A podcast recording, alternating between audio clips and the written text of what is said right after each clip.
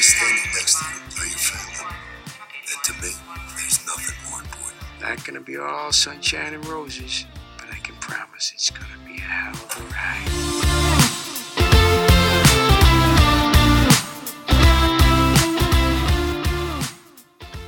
Welcome back, everyone, to Meet Us at Molly's. This is episode 35. Wow. Every time we keep going up a number, like it just, I don't know, it seems so real. Like it's weird to think we've done like 35 episodes. It's crazy. but anyway, um, I'm one of your hosts tonight. My name is Bryna, and with me, as always, is Gina. Hello. And if you don't watch Med, so you didn't listen to episode 34, Ashley has been sick, and so she is not recording with us tonight, but we miss her, and hopefully we will all be back together for talking about this week's Chicago Fire. Fingers crossed, man. We're having a rough week over here. I know we're having a rough month. We're having a rough year, technically, because we're only, only been a month. Yeah. but yeah. Um, so we don't have that much news. I mean, as always, we start with the news. We don't have that much news. Um, but Gina, you want to talk about the episode description we got? Yeah, so uh, you know, as you know, Chicago PD on January 24th is a rerun. Sad face. I still don't understand why, but whatever. yeah, it makes no sense that they're going off for a week and then coming back and then going off again. Right, like just air this episode next week and then go off, but whatever. Whatever. So we got an episode description for the episode airing on January 31st. So that'll be what 513? Yeah.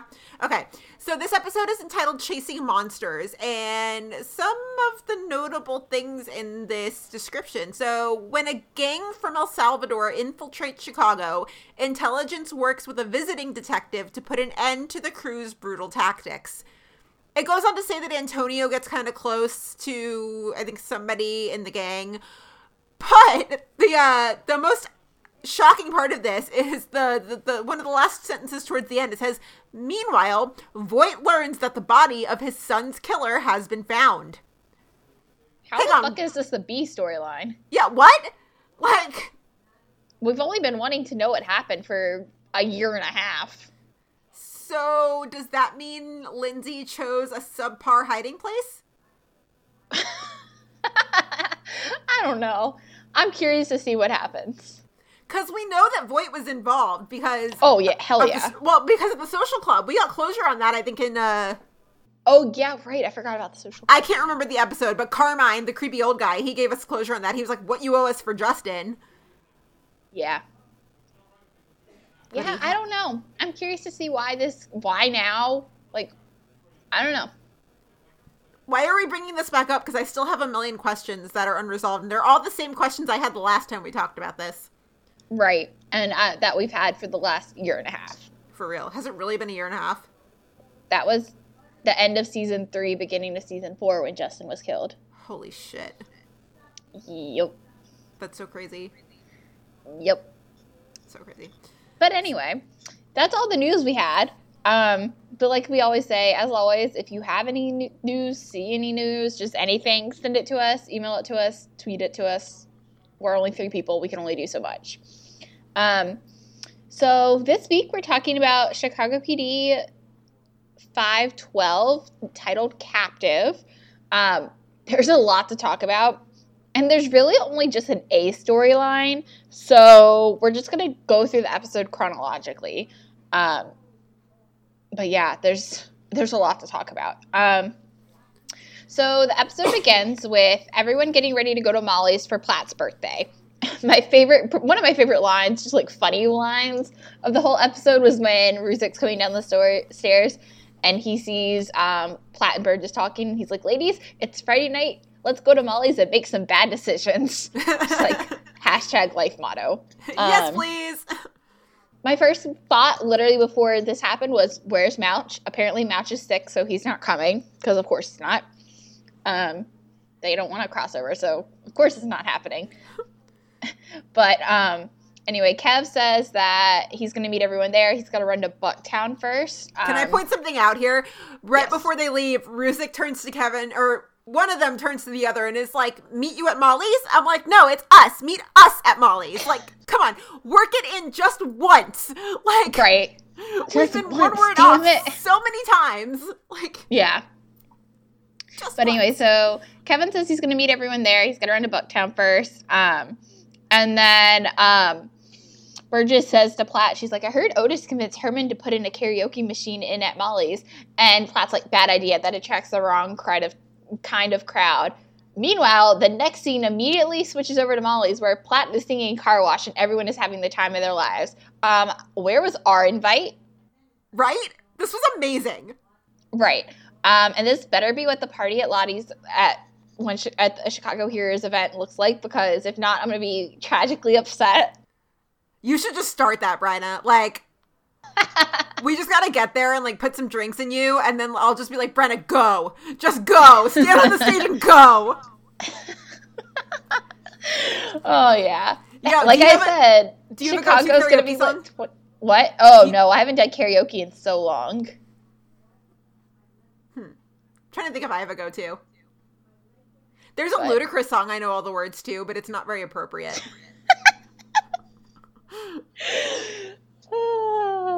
I don't know. I was jamming out while I was doing some work today. I was jamming out to Mamma Mia's "Lay All Your Love on Me." Like I don't know why, but that was like getting me going today. I was singing all the words. So That's a good one, dude. I could throw down to some Hamilton.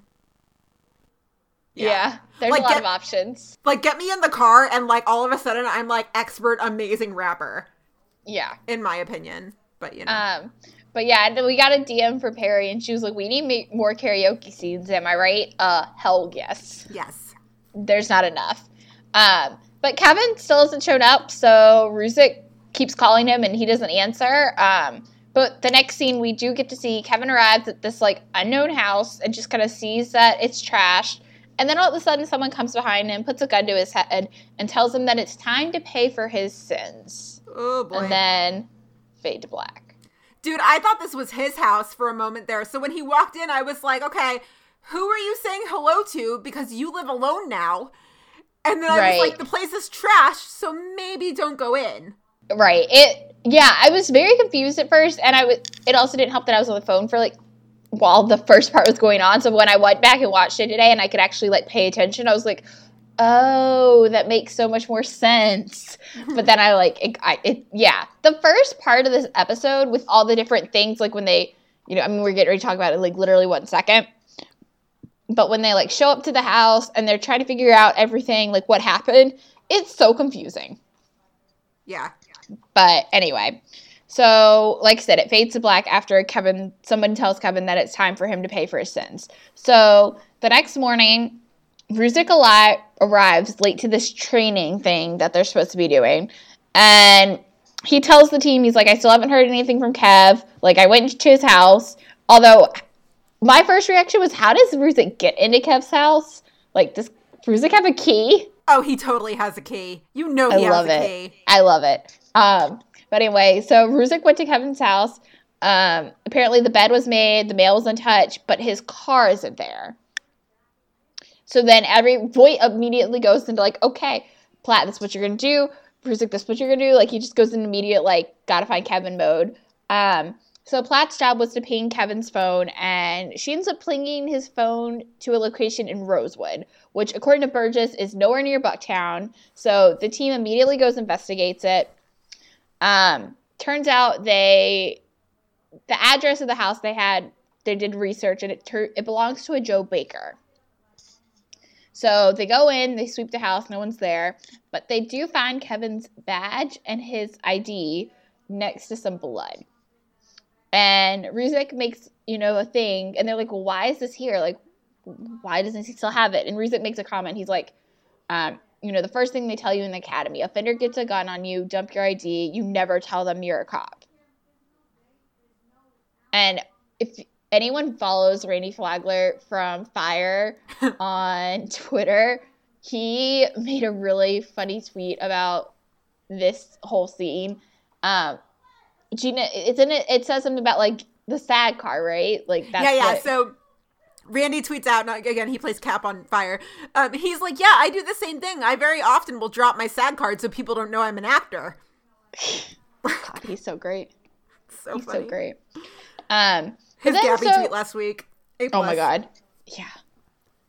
Um so then Voight arrives on the scene. And so uh, like he gets updates from everyone. So Upton updates him and says that Kev apparently received me- messages from a woman named Michelle. And so then Voight's like, okay, you go track her down. And then Antonio's like, oh, hey, I found Coke in the garage. And then Voight's like, okay, you start like running it for fingerprints, like blah, blah, blah, blah, blah. And then Voight's like, everybody come here. And then um, he's like, okay, we're going to keep this in house for now. He says, you know, this leaks and they find out Kevin's a cop and he's a dead man. Um, so Burgess and Antonio, who I just now realized doesn't have a good partner name, like partnership name. No, they're Burge-tonio. Oh, true. No one just ever really calls him Burge-tonio. That's true. Anyway, Burge-tonio goes to see Calvin Hill who was the last person that had contact with Joe Baker before he disappeared. And so Calvin says the only thing that he knows is that Joe left the bar that where they had met at um, with a woman named Sonia the night they hung out, and he's never seen Kev, so he, he's not really that much help.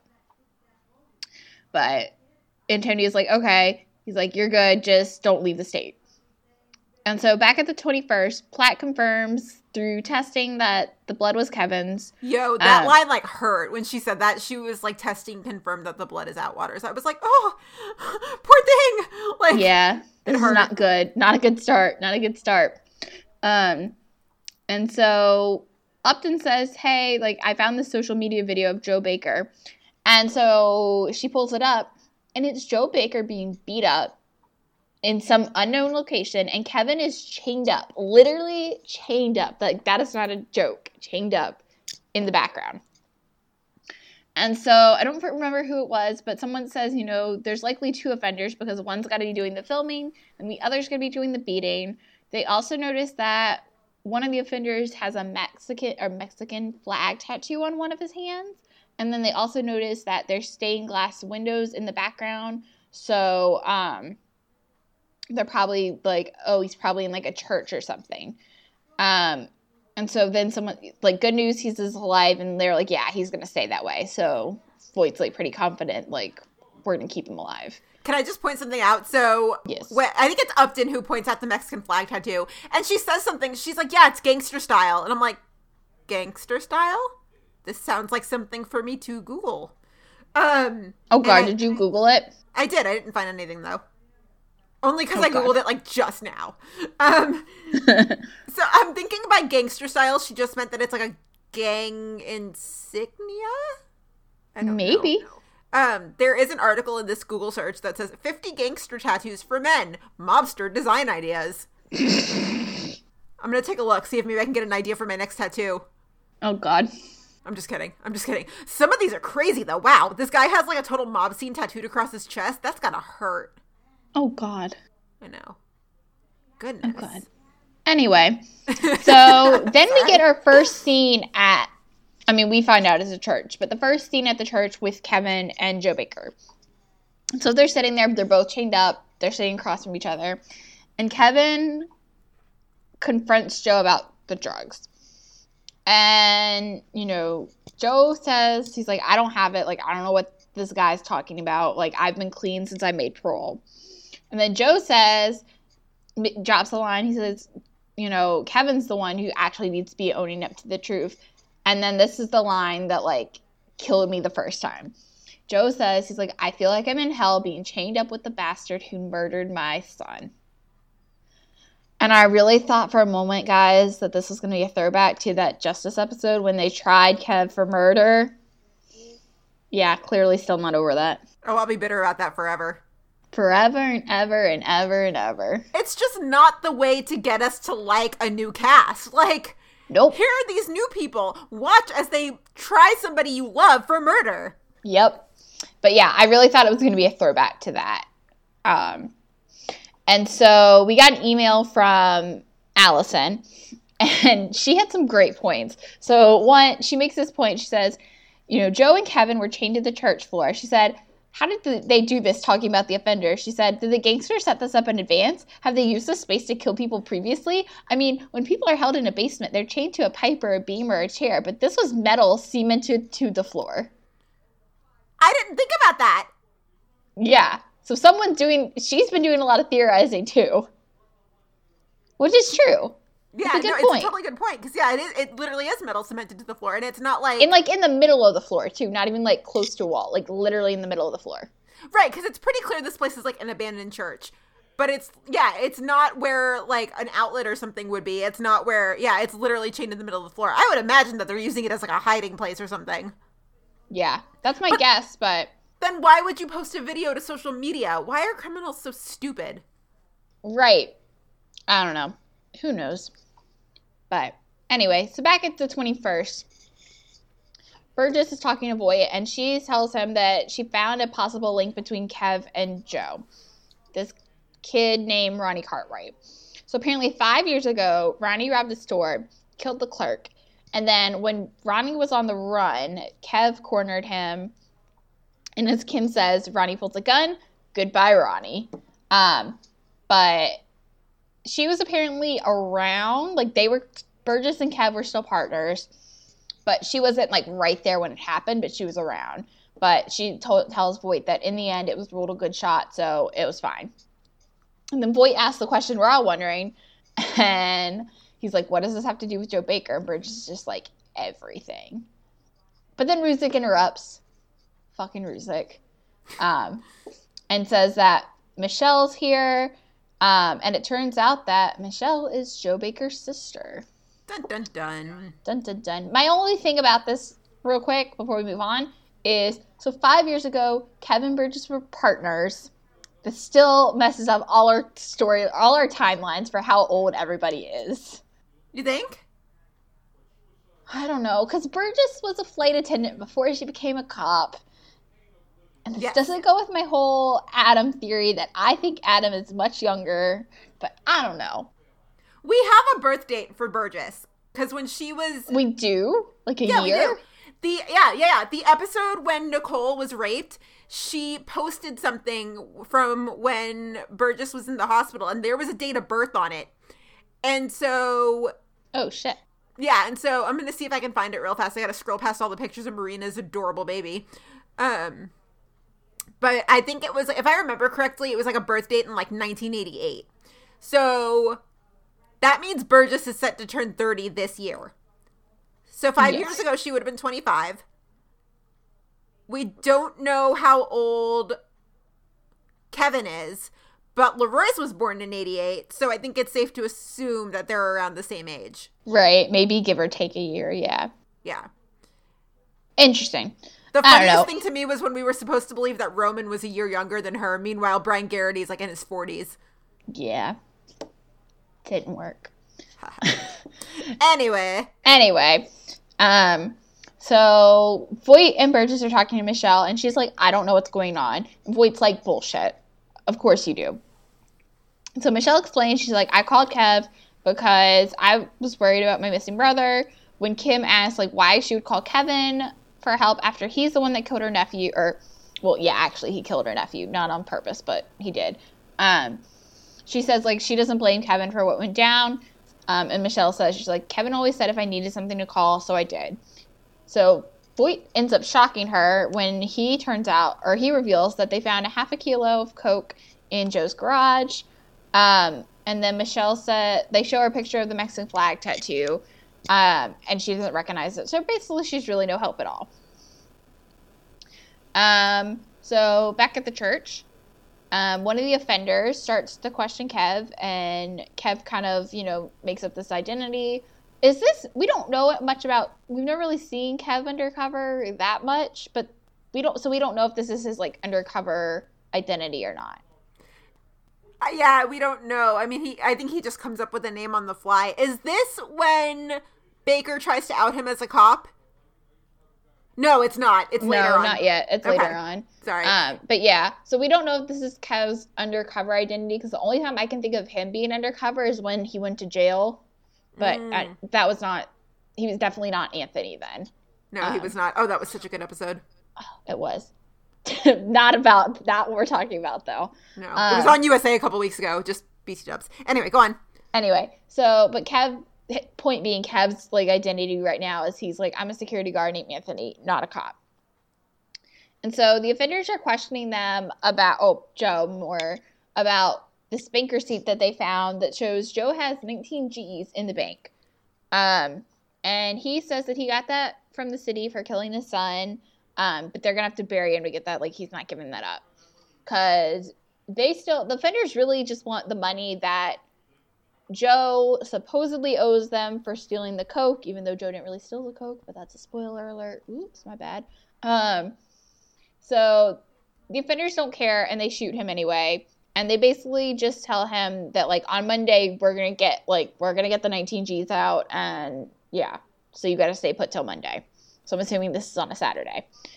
Um, so then we go back to the 21st. It's literally just cut between the 21st and the church, 21st and the church. Um, and so back at the 21st, Antonio shows the team that someone used Joe's debit card and maxed out his daily limit. And they have screenshots, of course, of the security footage. So Voight sends, Voight sends Upton and Halstead to check the surveillance and see if they can find this guy. But then we go back to the church, and Joe and Kev are all alone again. And Joe, they have this like really interesting heart to heart. So Joe says he's like, not the first time I've been shot. I bet you see this all the time. Being police, brothers getting shot. And then Joe confronts Kev about what happened the night with Ronnie.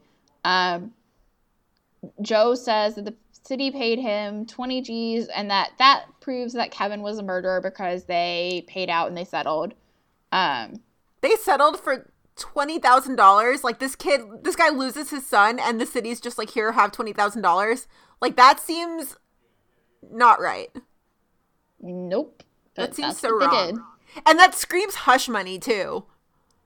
Oh, yeah. But yet they ruled Kev as a clean shot. So I don't understand. I think yeah, I think it was just like We want Them him to shut up. So yeah. yeah, yeah, it was definitely hush money. So wrong. Yeah. And then Joe's like, I bet you don't even think about it anymore. And then LaRoyce killed this next line. I just have to like read the whole thing. He said, He's like, I killed a young black male, Joe. He's like, You have no idea how much it affects me. You think I became a cop so I could kill people, especially not my own people. Ronnie's from the same place that I'm from. I think about that boy damn near every day. He's one of the last faces I see every day when I shut my eyes at night. Ugh. Oh my god. The LaRoyce- dialogue in this episode is so good. It's like, yeah, every line is incredibly crafted. Very. it's so good. And then so um Joe says he's like, so what? Since you're a cop, you get to win. And then Joe basically says, like, not in this instance, because Joe talks about how he's the one who actually has the power over Kevin in this situation, since he knows he's a cop, um, and like the offenders don't. That's what I was looking for, the word, the offenders. Um, and so then now we're back at the 21st where Antonio and Burgess confront Sonia, um, which is the girl that Joe supposedly left with. And it turns out her real name is Elisa, because of course it is. and basically, all she gives up is she says that Raymundo is the person who told her to get to Joe, um, since Joe stole Raymundo's drugs. Um, and apparently, Elisa, Sonia, whatever you want to call her, she drugged Joe and took him to Raymundo, but she doesn't know where they went after that. So really, she's no help either. Nobody's help at this ep- like it's literally like of course the one time we need people to be helpful they're not. Literally. Dude, you know who Raymundo kind of reminded me of? And I had to think about it for a while, but it finally clicked. You know who he reminded me of was Pulpo. A little bit. Oh God. He's like a Pulpo light. Like diet Pulpo. Like Oh God. Pulpo late. LOL. Um, but anyway, so again, literally, like I said, it just goes back and forth between church and 21st. So now we're back at the church, and Raymundo is messing with Kev and Joe. And this is like the most insane scene of my life. Raymundo grabs a fucking drill, like a literal drill, like power tool drill, and starts to question where his coke is. Do you see And- the resemblance to Pulpo now? Oh yeah. And Joe starts saying that Kev isn't really who he says he is. And Kev plays along and says, "Yeah, I'm the one who stole the coat." But Kev goes on to talk about how he can get him some real money and says that as long as he can just get him out of there, like I'll get you your money and we can forget about the whole thing. Because he knows that if as long as he just gets a chance to talk to somebody in intelligence, then like he'll be fine.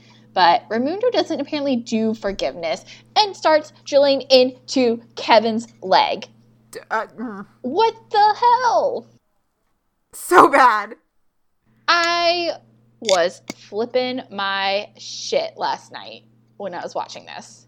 So bad. Just I I, I don't. I might have have been fueled by it. the alcohol, but when I was watching it this morning too, I was not fueled by alcohol, so like it was my normal reaction. Yeah. Oh my god. I just I was just kind of like my jaw like just kind of dropped. I was like, "Oh my god. Why does he have a drill? Why is he using it like that?" Like I can't with the power tools. Like this week alone has just like turned me off of power tools on the One Chicago universe entirely. When I think when you talk about Popo, at least not that a mach- not that a machete sword is any better, but at least that's like you're supposed to kill people with a sword.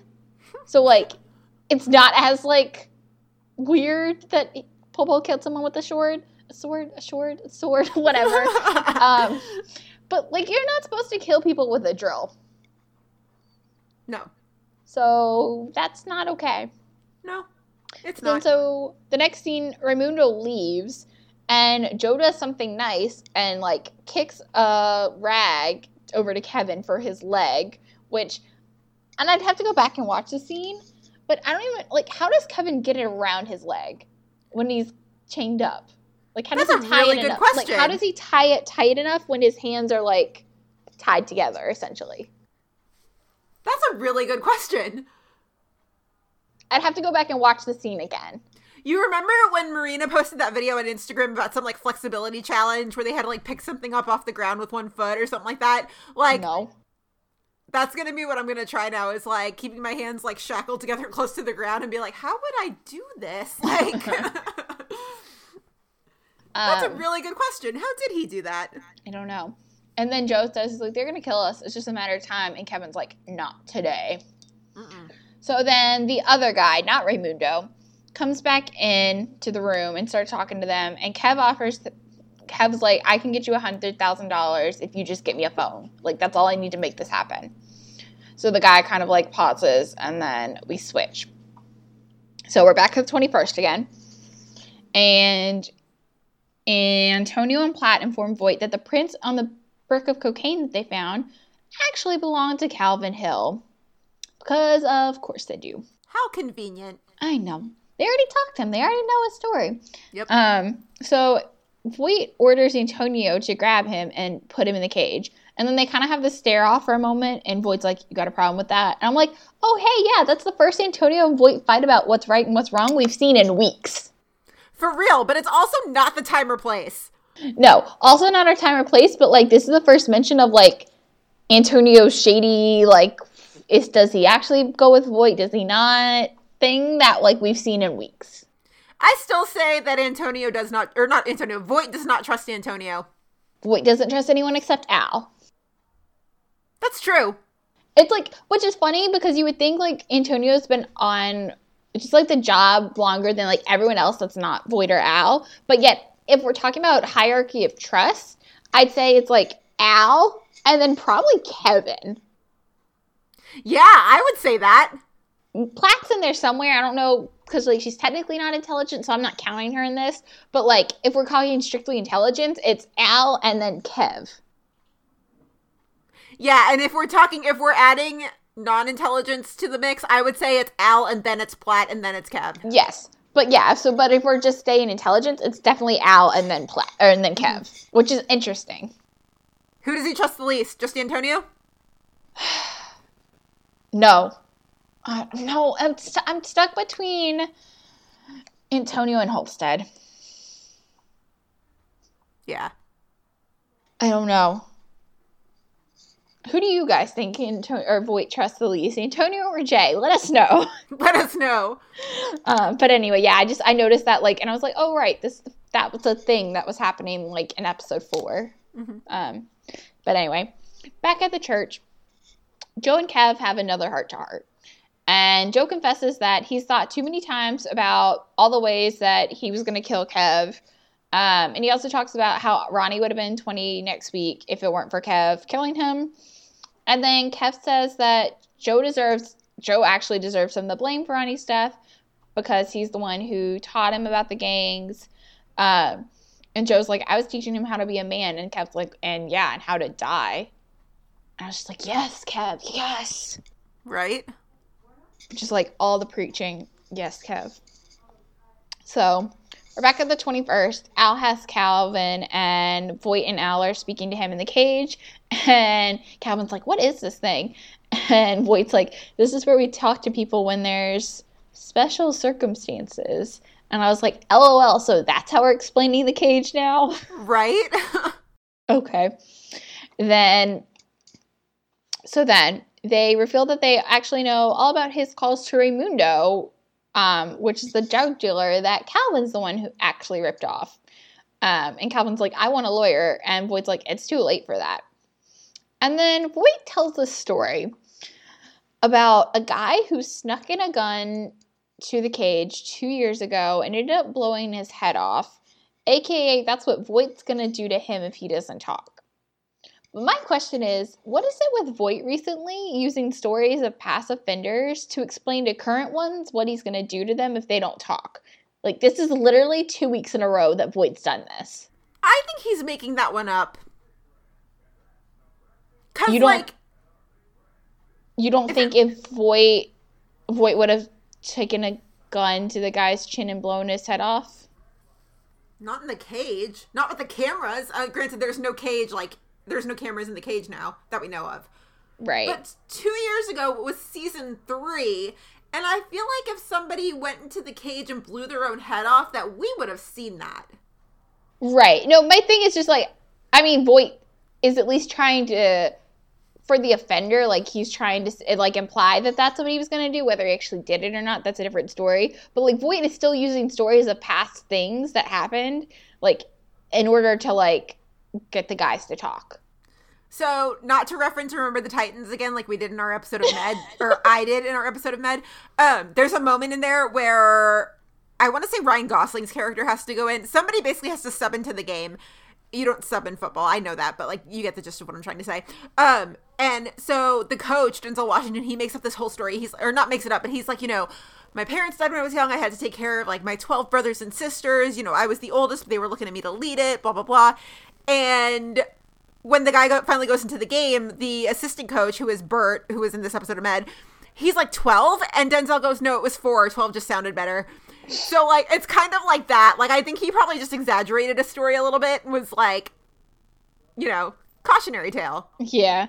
I just think it's funny because like this is like the second week in a row that Voight's used something that happened in the past to talk to to get someone to reveal information currently. So I just was like, is this a trend or something? Like, Right. I have no doubt in my mind he probably murdered somebody via morphine, like he said last week. oh yeah, for sure. But anyway, so Calvin buys it. Regardless, Calvin buys it and ends up confessing everything. So then we're back at the church, and Raimundo talks to Kev about the money that Kev said that he could supposedly get. Um, and he does hand Kev a phone and tells him to dial a number, and if someone doesn't answer, he's gonna die. Now, Kev here did a very non millennial thing by actually remembering someone's phone number that's not his own. That's a good point. I didn't really think about that. But with that said, however, like there's still there still has to be like a couple people in your life whose numbers you know off the top of your head, right? Right. I mean, like, I know my parents' numbers and my grandparents' number, but that's literally it. I don't even think I could tell you the first couple digits of my brother's number, but I don't even think I could go that far. I know my parents and I know my best friend. I don't know Charlie's. I should probably learn that. Um, but You don't know your boyfriend's number. no, sorry, sorry, babe. Um, Sorry, Charlie, but he's not listening, so it's fine. Yeah, he stopped listening a while ago. This, you know. Love you, Charlie. But um yeah, and so I know yeah, I know my parents and I know my best friends. And this is one of those instances where I'm not surprised that he knows the number to Ruzek's undercover phone. I'm not surprised either. Yeah, they're they're besties. I bet the only numbers that Atwater knows off the top of his head are Voight's, Ruzek's, and Burgess's. Yeah. Yeah. Although now that you mention it in terms of numbers I know myself, I knew I used to know my old work number because I was a receptionist, so when people called I had to repeat it 10 million times. So I had that number memorized, but that's all I, I know my old work number. I don't know if I know my new work number. I should learn that too. you should learn that. I know. But I think those are the only three numbers that Atwater knows off the top of his head. But like and it wasn't even Ruzek's cell, it was his undercover phone, but still Right. doesn't surprise me. Right. Um but anyway, um so they're at the 21st and Burgess is going on about how she's worried that too many hours have passed and that um you know, since Kevin went missing and Ruzek assures her that like he's fine. And so then Ruzek's CI phone goes off and it's Kev. And so every, he like puts it on speaker and everyone's huddled around listening to it. So they end up setting the location, but Burgess is still worried that Denny won't give them the funds. So and Voight's like, "Don't worry about it." And he pulls Dell aside. And he's like, "Go get it out of my own stash in the basement." And he tells him to put a listening device and a tracker in the bag so that like they can actually find Kev. Dude, couple things here. So, first off, when Burgess is like worried about Kev, she's crying. I felt so bad for her. Yeah, I know.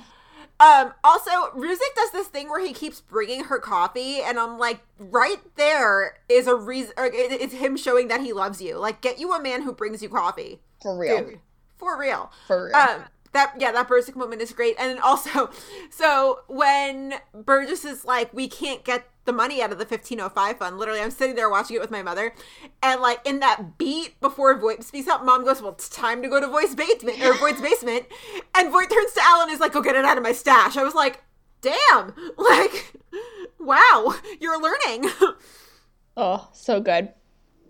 But so this exchange goes down at 95th and Bishop, and Ruzek hands. So Ruzek is the one who's like handing over the money, um, and he hands over the money to the guy that's not Raimundo. I think his name's Billy, or that's what he says his name is. I don't think it's actually Billy. Um, and you know, Billy checks it and turns out okay. And so he's gonna get back in his car, and Ruzek's like tells the guy, he's like, "Tell Anthony that I, I'll see him soon." Oh my god. I wanted I was trying not to cry. Talk about the most like innocuous line that absolutely breaks my heart. I know. It's so good. Tell Anthony I'll see him soon. It's so good. They're just BFFs. I know. I love them so much. I know I love them too. And so then it, this episode quickly goes back to the church where you see Joe and Kev trying to break the chains. And Joe wants to know if Ronnie said anything before Kev shot him, as he's been thinking about this for too long. And Kev says, you know, it won't bring Ronnie back and tells him to just focus on the now. Is it cold hearted of me if, like, because Joe keeps talking about Ronnie, and I'm like, Joe, time and place. Like, I get that you're being held hostage with the officer who killed your son, but, like, aren't there other things to focus on? I mean, yes, but I also think he probably never thought that he was going to have to see Kev again. And so the fact that he's here and like they both have to use each other in order to stay safe, like it, it's just all he can think about. That's true. And if, if he was convinced that they were going to die, then I get it. Yeah. That's true. So then the next scene, Raimundo is talking to his partner, Billy, whatever the fuck his name is, um, on the phone and tells him to take the cash somewhere else that's not this church. But little do they know intelligence listening to the whole thing, so they actually know what's happening. Um, Voight tells them to move in, but they have to move in cautiously because this Billy guy is the only link they have to Kev. Um, so they surround the partner and he's like shouting he's still on the phone with Raimundo this whole time and he's like this is a setup like you know just beware this is a setup so everyone surrounds him. He gets out of the car with his gun drawn. Ruzek puts his gun down and asks him to talk to them and's like put your gun down it'll be okay. Instead this Billy guy raises his gun at Antonio who instinctively shoots back. Oof. it's important to note though that literally the minute it's done, Antonio is so upset with himself because he knows that he not he didn't necessarily screw up, but he kind of did because he kind of realizes that Billy's probably dead right now, and that like that was the only link they had to Kev. But like it was all he could do. But it's important to note that Antonio is upset with himself like the minute it happens. This whole scene was just It's brutal. Yeah. It's brutal. Um, so Ruzek goes over to Billy's body and he starts shouting and he's like, "I want to know where my partner is," but Voight's like, "It's too late. Like he's gone. He's dead." So then Ruzek attacks Antonio, saying that Billy knew where Kevin was, um, but Burgess gets in the middle and pulls Ruzek off of him. And Ruzek's just screaming the whole time. He's like, "You just killed Kevin!" Oh my god. Oh my god, that it's heartbreaking. He, he said that, just oh my god. Patty's acting in that moment. I was just like, wow. It's like give him the Emmy. Just like wow. He's so good. This oh so- my god. It's just and then like he yeah, because he's like, you just killed Kevin, and Antonio's like, I'm sorry, what? Like, what the fuck did you just say? And but then, like, go ahead, yeah, go ahead. no, I was just gonna say yeah. And then Antonio's screaming back at him. He's like, "What if I miss?" And then he shoots Burgess. Then what? But then like when Burgess pulls Ruzek off of him, like Ruzek's crying too. I know that whole hug where she like pulls him off of him and they're like hugging. It's just like, oh my god. Right. Oh my god. And like just Ruzek's just so distraught and he's crying and Burgess is trying to console him and ugh. My heart ripped in like a million pieces. Yeah, well, and it's funny too because, and I'm just now thinking about this. I don't know why I didn't think about this earlier. When Antonio's yelling, like, "What if I missed?" and then he shoots Burgess, then what? So my first reaction was, well, what would Ruzek say in response to that? But we've already seen Ruzek's response to if what would have happened if Burgess got shot. He almost punched Roman and it was the only moment I've ever been mad at Linstead because I wanted it to happen so badly. The only moment you've ever been bad at mad at Linstead. Yeah, because Ruzek was totally gonna deck Roman and Linstead pulled them off. Oh yeah, yeah, yeah. I was like, wait, what? Okay, I was like, no, this needs to happen. This is Roman's fault. Right. Like, yeah. But anyway, so I just thought about that. I was like, right, we have seen Ruzek react to if Burgess was shot. I just like how Ruzek like pushes Antonio's buttons, but then Antonio almost claps back and he's like, "Oh Right. no, no, I'll push your buttons right back. What if I missed?" And then he shot Burgess. Right. Yeah. Um, but then so Voight gives this like kind of I guess it's supposed to be like a pump up speech um thing, and he's like, okay, he's like, we all have to get back on the same page, and you know, yes, we lost Billy, like Billy's dead, but like we've got to go with what we got. We do have things, and we've got to go with what we got. Dude, I'm really surprised at the way Voight reacted here cuz like we've talked about this before how he's different with each member of intelligence, right? Mm-hmm. And I keep bringing this back, and I hate that I always bring it back to Jay, but like, if Jay were the one who had freaked out on Antonio, if Jay were the one who were crying over his partner and all this stuff, Voight would have been like, pull your head out of your ass, suck it up, and let's go. Yeah. And so I really was not expecting him to, you know, kind of let the team feel their emotions in this moment. Right. And especially because there's a couple things. So, one, Ruzek is currently on Voight's shit list, so I'm surprised he let Ruzek act, of all people, act like this. Right. But second of all, this isn't the first time that we've seen something happen to a member of the team. Right. So, like, if, if this was the first time it had happened, I'd say, okay, that makes sense. Like, you've got to let everyone feel, like, their emotions. But something happens to a member of this team, like, literally every fourth episode. So, like, I don't know. Like, I just don't understand. I mean, I guess it's Kevin and everyone loves Kevin, but, like, yeah, it's kind of like, what is different about this one where, like, you're going to let everyone feel their emotions, but, like, the 10 million other times something's happened to a member of intelligence, you don't let it happen. You know, and he would have been the same. Maybe it's because he loves Atwater. Like, maybe that's why, because he's feeling emotions too. But if it were Antonio too, if Antonio were the emotional one, Voight would just be like, I understand, but like, stop. Yeah. I don't know. Uh, maybe, yeah, maybe it's because, you know, Voight loves Atwater too. You, like, Voight and Atwater, they're just, you can tell, like, Voight loves him. Yeah. I don't know. It's so weird. the whole thing. I was yeah, and I like I thought it was weird when I watched it, but then you like really pointed it out to me earlier, and I was like, oh shit. Yeah, it just it surprised me, especially because Adam's on his shit list.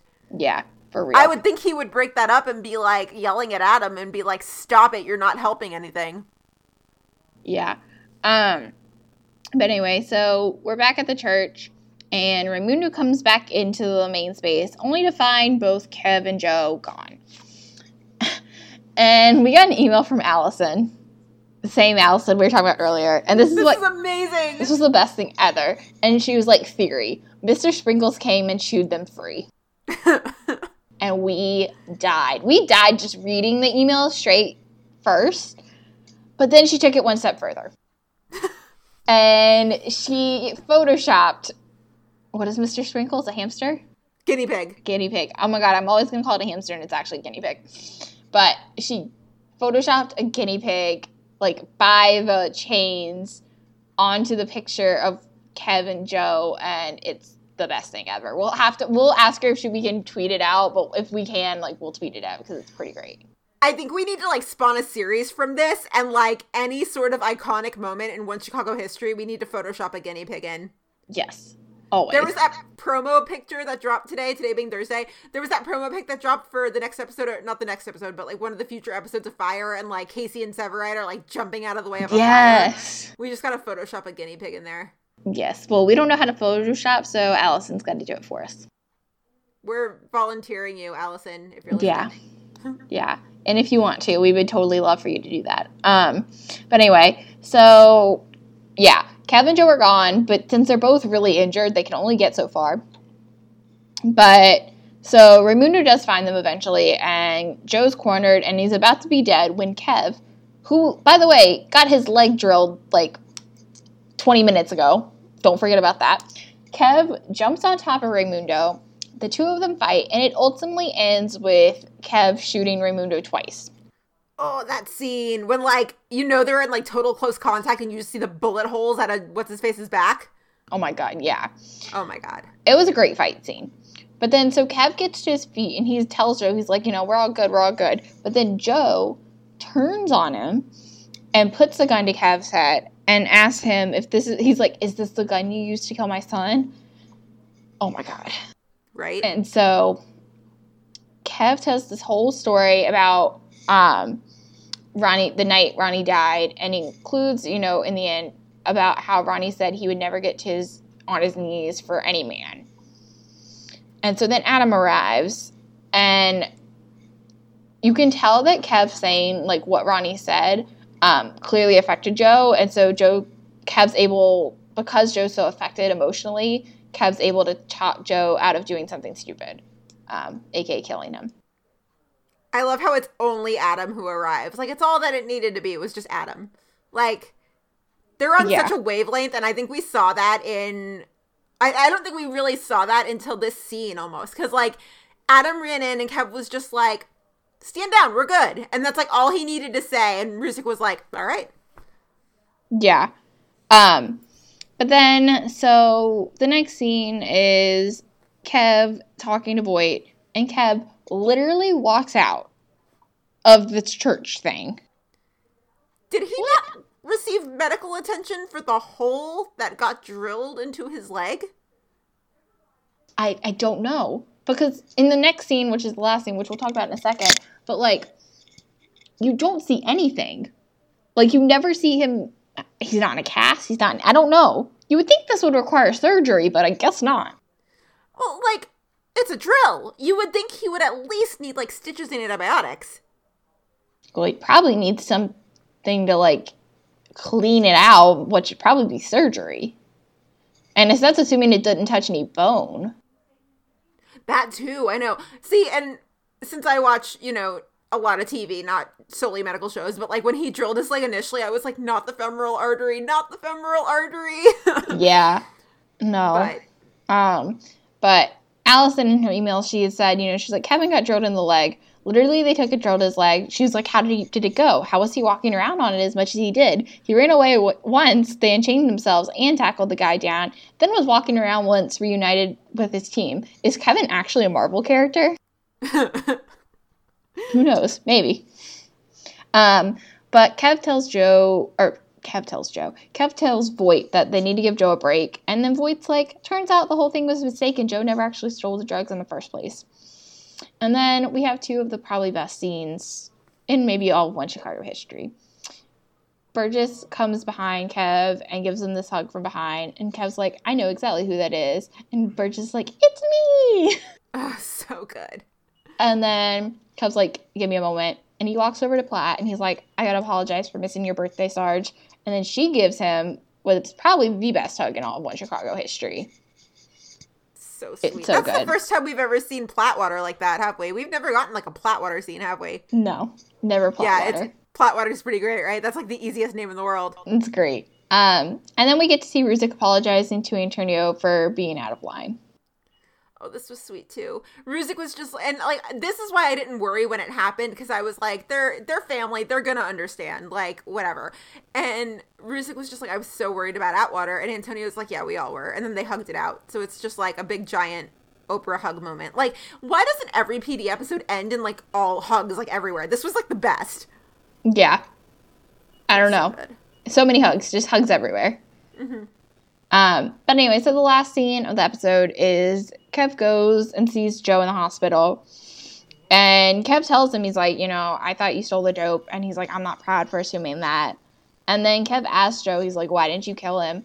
Or like, why didn't you kill me? And Joe says, you know, it's because of what were apparently Ronnie's last words. And Joe admits, he's like, that was something I taught my son. He's like, it's on me. And so we just see the episode just ends with Joe breaking down in this hospital bed and Kev just watching. And it's chilling and heartbreaking. And I definitely shed a tear. It was really powerful. That was a PD episode for the ages. For real. And so, yeah, that's the end of the episode. But we still have some, like, Gina, just before we get into some of the kind of like general points I want to bring up, what were your thoughts? Oh God, I mean, there was so much going on that I really didn't have a running commentary because I was just kind of a sponge and had to take it all in. Um, Yeah. you know what? You know what does get me though? Okay, like you know the the Atwater moments, the Ruzek moments, whatever. How did it take us five seasons to showcase Ruzek and Atwater like this? Both of them are so talented, and the characters are so well developed. Yeah. It just kind of makes me want to like pull my hair and be like, how did it take us five seasons to get this finally? Right. And it's kind of going off of that. So, one of the things I wanted to bring up is just the Rusewater friendship. Like, this season, it's so good. Like, it's definitely moved up my list to the top of the bro TPs in like all of One Chicago. Like, it's that good. You know, especially in this episode, you can see like these two are like they're truly brothers who care about one each-other. Like, they're more than partners. Um, yeah. And you just see it so many times in this episode. And it was just like, oh, like, it's just so good. It is so good. And like, you know, a thought that I had in the middle of the episode, I was like, who are like not the better BFFs, but like Oh, God. who's more like BFFy between the two of them? Like Burgewater or Rusewater? Like you know Burgess and Ruzek probably fight over like who's his best friend, like on How I Met Your Mother. I don't know. Not that you can compare them, but like Ruzek and Atwater, you can tell are just so in sync with each other. Yeah. It's weird to think, I mean, like, obviously, Al and Ruzek is such a classic partnership, and same with Burgess and Atwater. Like, that's such a classic partnership. But, like, it's weird because it's Brucewater's been so good this season. It's weird to think of a time where they weren't partners. Right. But, like, yet both of their former partners were such classic partnerships. Yeah, also true. So like it's weird. But anyway, one of the and the next thing I wanted to bring up was just okay. And this was something we got a couple emails and like DMs about, so I wasn't the only one thinking it. But as much as I love this episode, it kind of annoys me that there like I said, this there was just an A storyline. Like Kevin got kidnapped, we got to get him back. Like that was literally the only storyline. Um so it kind of annoys me that there was no mention of anything of any of the previous storylines from last week or the week before. Um, and this episode kind of just for the most part exists in a bubble. Um, and so we got an email from Rachel Lynn, and she said, you know, Voight didn't have a lot of time to focus on his two problem children this week, Ruzek and Halstead, so at least they got to do some work. And I was like, that's a good point. You know, last week Jay was working desk duty until further notice, and now all of a sudden he's back working.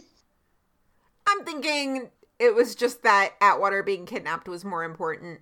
Right. And so then we in our in Perry's DM, she said the same thing. She's like, "Is Jay off the desk duty, or was it because Atwater was kidnapped, so Voight didn't really care if he was in action?"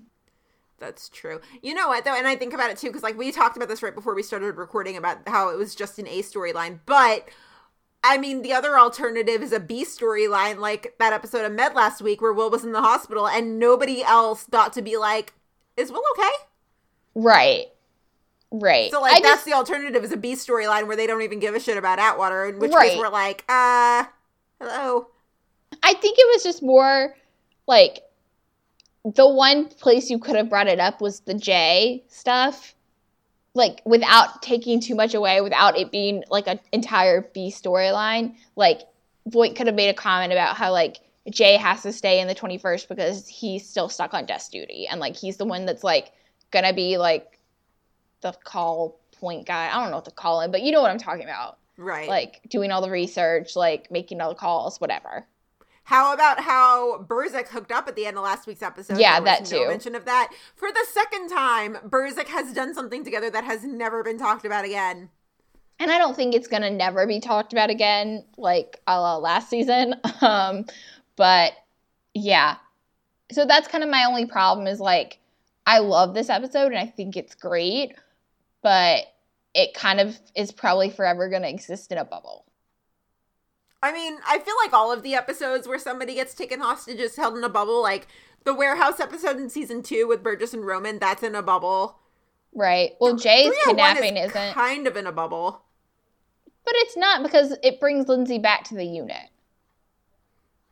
It's a bubble with a little hole in it.